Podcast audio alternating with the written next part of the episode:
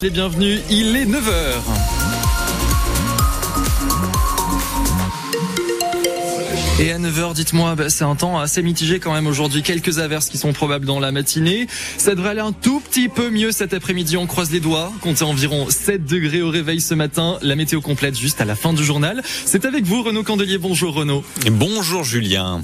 Et la JOCR n'est plus en tête de la Ligue 2. C'est la conséquence du match nul de partout encaissé hier à Pau, mais aussi de la victoire d'Angers contre Rodez, de buts à 1. Ce deux partout, la JA le doit à une qualité de jeu fluctuante, mais aussi et surtout une grossière erreur d'arbitrage dont ont été victimes les Bleus et Blancs au tout début de la rencontre. C'est le tournant du match, Nicolas Fillon. 7 minutes de jeu, la JA mène déjà 1-0 quand le gardien palois Binguru Kamara détourne à bout portant le tir de Florian Hayé, parade de la main en dehors de la surface. Tout le monde le voit, le carton rouge est évident, sauf pour l'arbitre Michael Leleu. Pas d'exclusion, le défenseur et capitaine au Serrois Joubal ne comprend toujours pas. J'ai jamais vu une action comme ça et en plus l'arbitre était à côté. Si le pendant rouge là, c'est complètement différent après. Mais bon, je sais que tout le monde fait zéro, mais comme ça, toujours contre nous, c'est dommage. Complètement déconcentré face à des palois remotivés, les Auxerrois encaissent ensuite deux buts avant d'égaliser à l'heure de jeu, deux partout score final. Mais à 11 contre 10 aussitôt dans la partie,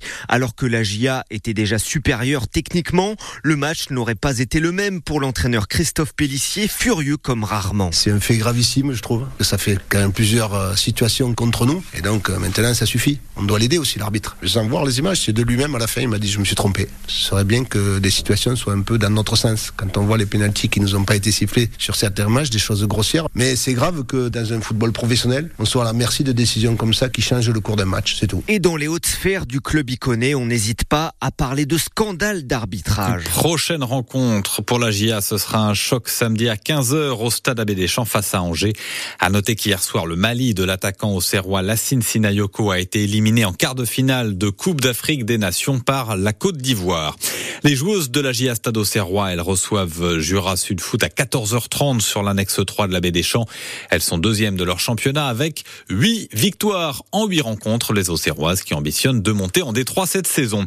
Elles ont l'ambition de ne pas descendre d'une division. Elles l'ont prouvé hier à domicile. Les volleyeuses sénonaises se sont imposées contre Romans-sur-Isère 3-7 à 1. Une belle performance face à cette équipe de Romans qui est deuxième de la poule.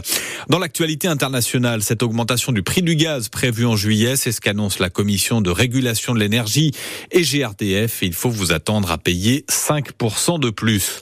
En politique, c'est Xavier Bertrand qui annonce sa candidature pour la présidentielle de 2027. Il le dit au quotidien Ouest France ce matin.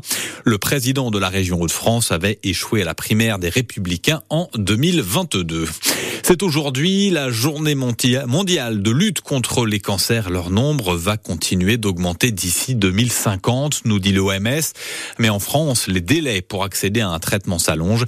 La pénurie de certains médicaments, les rendez-vous reportés ou annulés et le reste à charge pénalise les malades du cancer, Anne-Laure Le délai entre la mammographie qui détecte un cancer du sein et le démarrage du traitement est passé d'un peu plus de 9 semaines à 11 semaines et demie en quelques années. C'est le double de ce que recommande la Haute Autorité de Santé.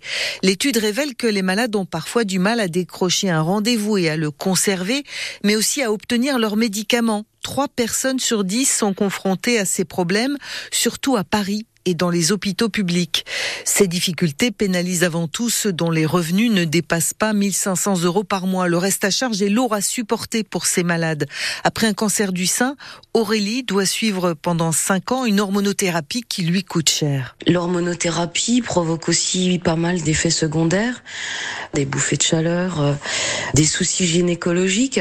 Et donc pour ça, en fait, on a besoin de traitements qui, euh, pour certains, on va dire, ne sont pas remboursés. Je dépense euh, environ 180 euros par mois de traitement pour les effets secondaires. Je trouve ça totalement injuste. C'est ça qui est le plus difficile pour moi. Un tiers des malades interrogés a déclaré un reste à charge de 1000 euros en moyenne. Les explications d'Anne-Laure Danier pour France Bleu. C'est le rendez-vous de la vigne et ses traditions, autrement dit se délecter de breuvages savamment exécutés. Le Chablisien fête la Saint-Vincent aujourd'hui. Ça se passe à Fier, près de Chablis. Des milliers de personnes attendues aujourd'hui pour cette 53e édition avec la messe hein, qui vient de débuter en l'église Saint-Antoine. Les caveaux ouvriront ensuite à 10h. Si vous avez prévu de vous y rendre, attention, le village n'est pas accessible en voiture. Des navettes font des allers-retours entre les parkings situés à Chablis et ce village de Fier où vous nous faites vivre cette Saint-Vincent jusqu'à midi. Julien Rullier.